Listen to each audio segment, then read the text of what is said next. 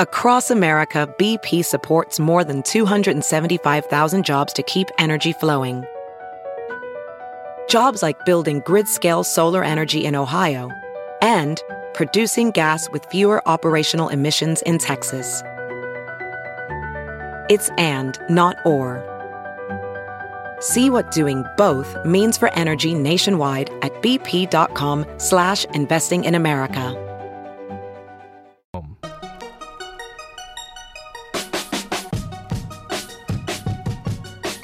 Welcome to the Techmeme Ride Home for Friday, April 6, 2018. Today, Facebook labels political ads, cryptocurrencies might run afoul of GDPR, SpaceX can't post videos from space, bots help you beat parking tickets, the weekend long reads, and what's the story behind Fortnite? Here's what you missed today in the world of tech. Well, it's time for the seemingly daily Facebook news rundown. I was kind of only half joking last week when I said maybe we should have a special breaking news bumper just for Facebook stories. Actually, if somebody wanted to edit together a little jingle for Zuckerberg's congressional testimony next week, I'd seriously consider playing it. This afternoon, Facebook made two big announcements. Last October, the company had said that only authorized advertisers would be able to run electoral ads on Facebook or Instagram. And today they extended that requirement to advertisers wanting to run so called issue ads surrounding political or controversial topics. Going forward, only verified advertisers will be able to post electoral or issue ads on Facebook, and those ads will be gaining a prominent political ad label. Second, Facebook is now making it harder for fake accounts to run pages. Going forward, users who manage pages with a large number of followers will need to be authenticated and verified by Facebook itself. On his personal Facebook page, CEO Mark Zuckerberg highlighted these changes by writing, quote, with important elections coming up in the US, Mexico, Brazil, India, Pakistan, and more countries in the next year, one of my top priorities for 2018 is making sure we support positive discourse and prevent interference in those elections. These steps by themselves won't stop all people trying to game the system, but they will make it a lot harder for anyone to do what the Russians did during the 2016 election and use fake accounts and pages to run ads. Earlier this morning, Facebook COO Sheryl Sandberg gave an interview to NBC's Savannah Guthrie on The Today Show, parts of which aired Thursday night. Some headline making quotes from Sandberg's interview We made mistakes, and I own them and they're on me.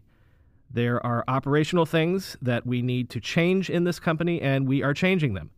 We have to learn from our mistakes, and we need to take action. Also, quote, we announced two earnings calls ago that we were going to make much bigger investments in safety and security. We underinvested, and I take responsibility for that. When Guthrie asked why Facebook didn't follow up when it found out that Cambridge Analytica was abusing user data back in 2016. Sandberg said, quote, You are right. We could have done this two and a half years ago. We thought the data had been deleted and we should have checked.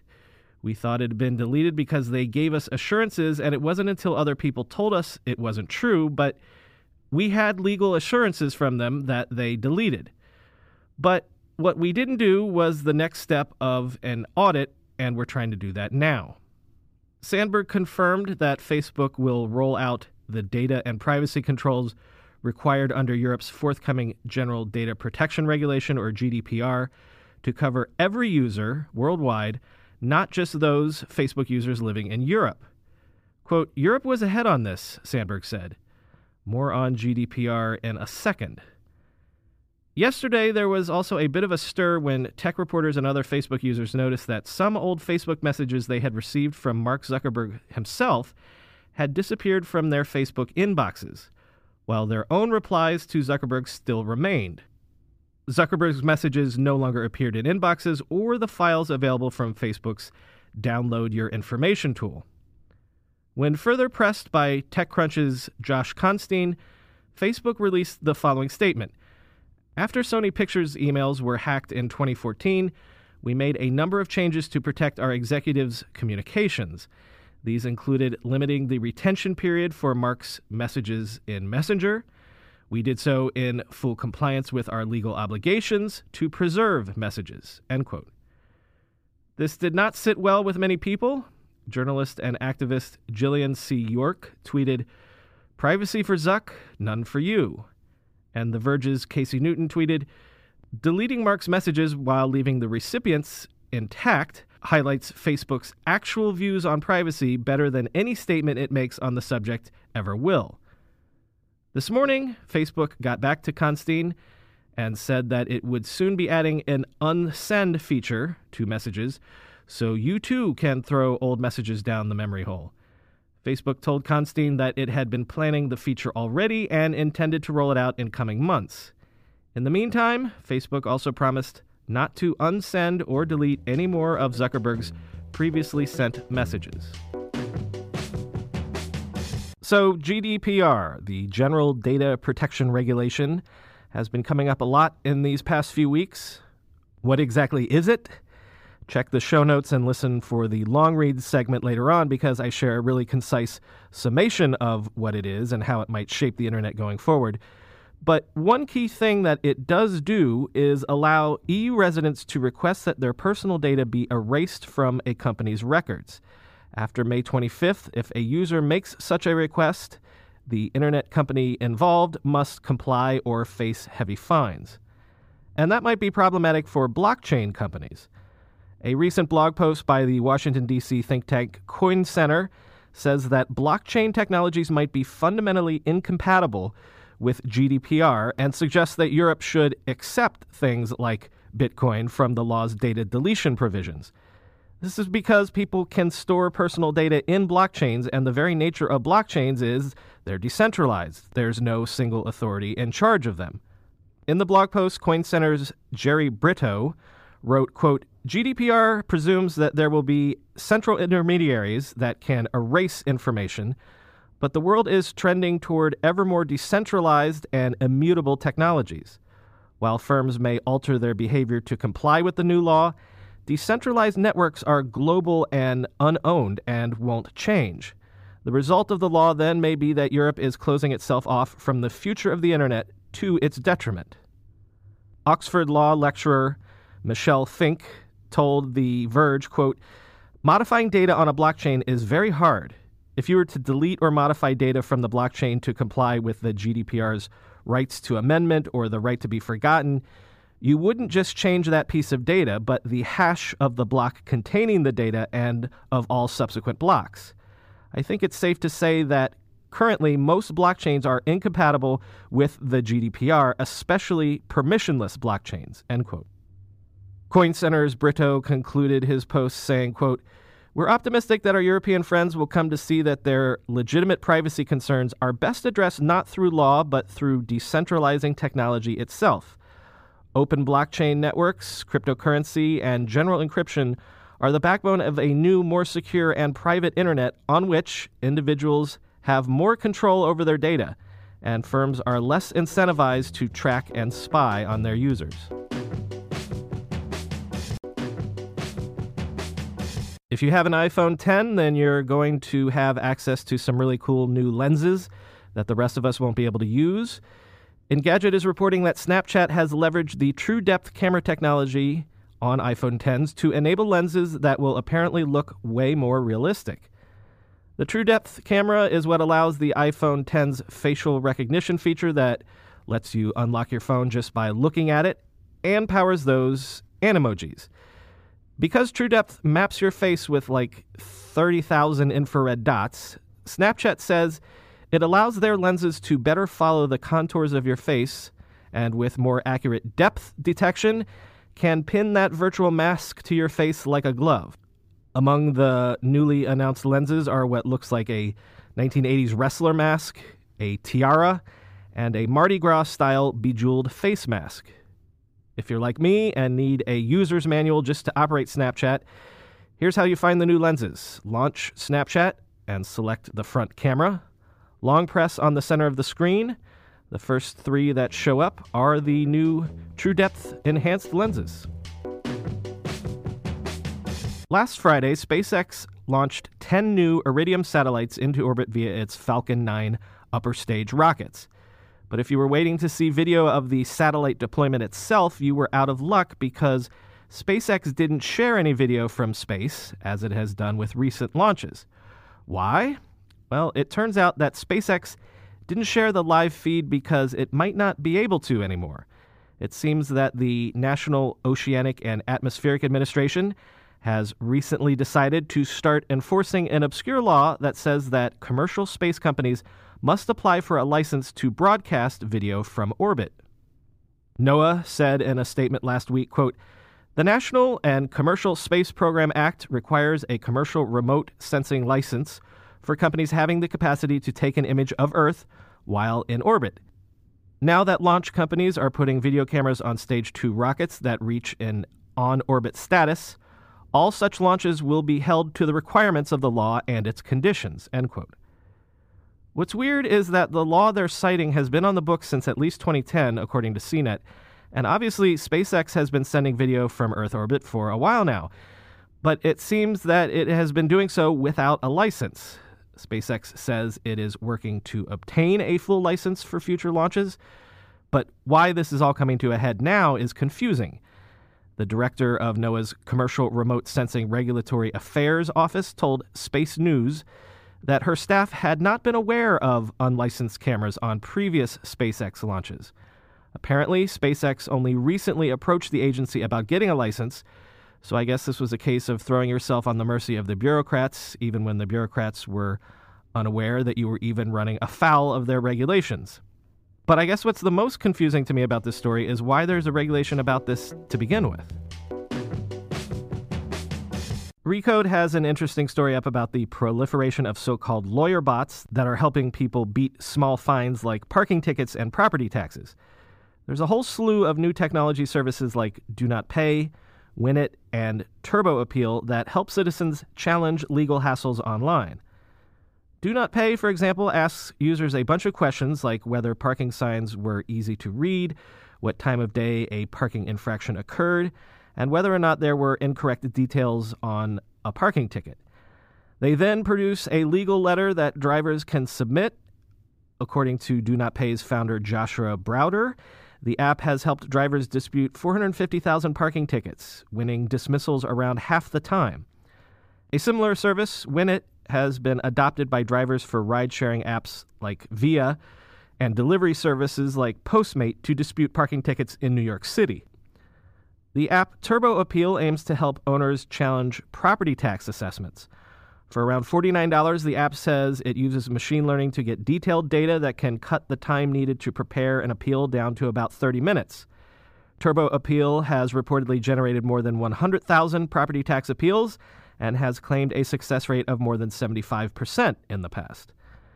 The problem, according to Recode, is that if apps like these catch on, they could really cut into state and local budgets.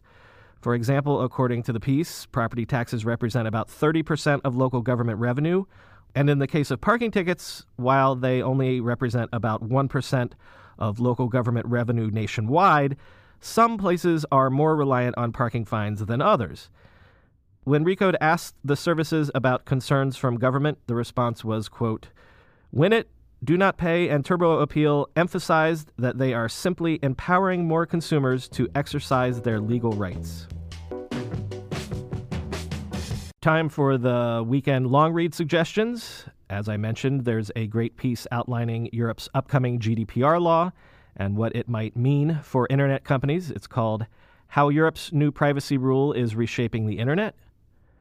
Columbia Journalism Review has a lengthy piece with some interesting behind the scenes details of Facebook's recently created fact checking initiative, which is operating in conjunction with ABC News, the Associated Press, factcheck.org, PolitiFact, and Snopes.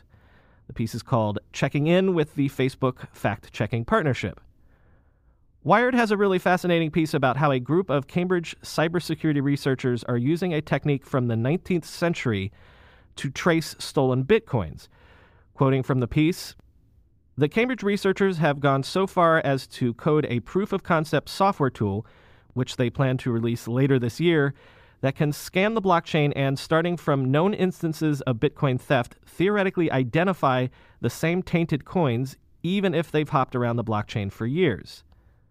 The piece is titled A 200 Year Old Idea Offers a New Way to Trace Stolen Bitcoins, and it's in Wired. Finally, a really sad and disturbing piece in The Verge describing how South Korean residents, especially younger people, invested heavily in Bitcoin over the last year or so and are now facing fallout from the cryptocurrency's recent price decline. According to the piece, an estimated 3 in 10 salaried workers in Korea had invested in cryptocurrencies by December 2017 and 80% of those were people in their 20s and 30s. The title of that piece is South Korean Millennials Are Reeling from the Bitcoin Bust. As always, links to all these pieces are in the show notes. Finally, today there's a story I've wanted to cover for a while now, but couldn't find the way to fit it in all week.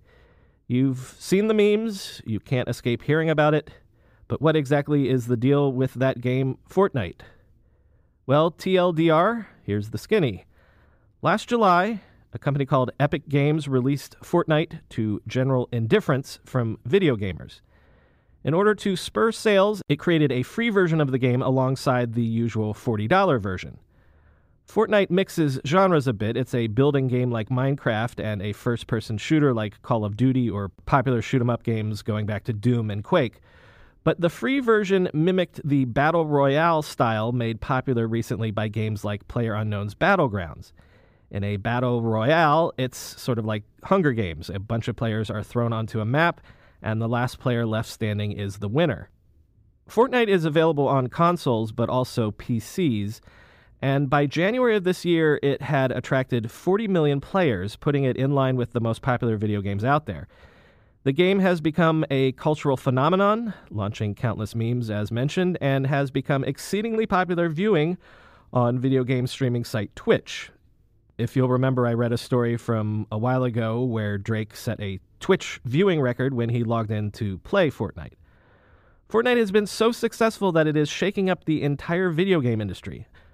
According to Barron's, searches for Fortnite outnumbered searches for almost all the other most popular games combined. Barron's also noted that the stocks of major video game makers like Electronic Arts, Activision Blizzard, and Take-Two Interactive have all been underperforming the S&P 500 of late, possibly due to investors' concern that the popularity of Fortnite could eat into the sales of other games like Overwatch or Call of Duty. Epic Games, the maker of Fortnite, is partly owned by China's Tencent. How is Epic Games making money on a game, the whole premise of which is that it's free to play? Well, so far it has racked up at least $157 million by selling virtual goods, such as character costumes. Just yesterday, in fact, Epic Games launched a much anticipated Raven skin, which it was selling for about 20 bucks. Shortly after the release of the Raven skin, Epic Games announced on Twitter that it was having difficulty processing all of the new purchases of the skin. Epic can't even handle the amount of money people are throwing at them right now. User Alec129 posted on the game's popular subreddit. That says something.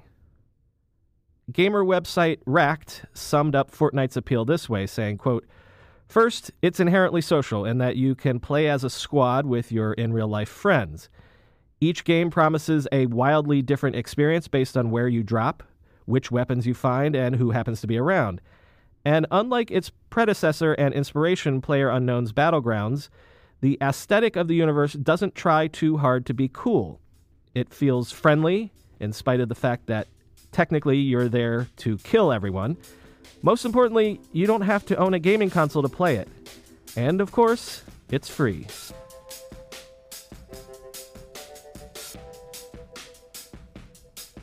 The Techmeme Ride Home was produced by Brian McCullough and the editors of TechMeme.com. Follow me on Twitter at BrianMCC. Follow them on Twitter at TechMeme, where they post all their headlines in real time. It's a great way to follow the news throughout the day. Enjoy your weekend, everybody. Don't do anything I wouldn't do.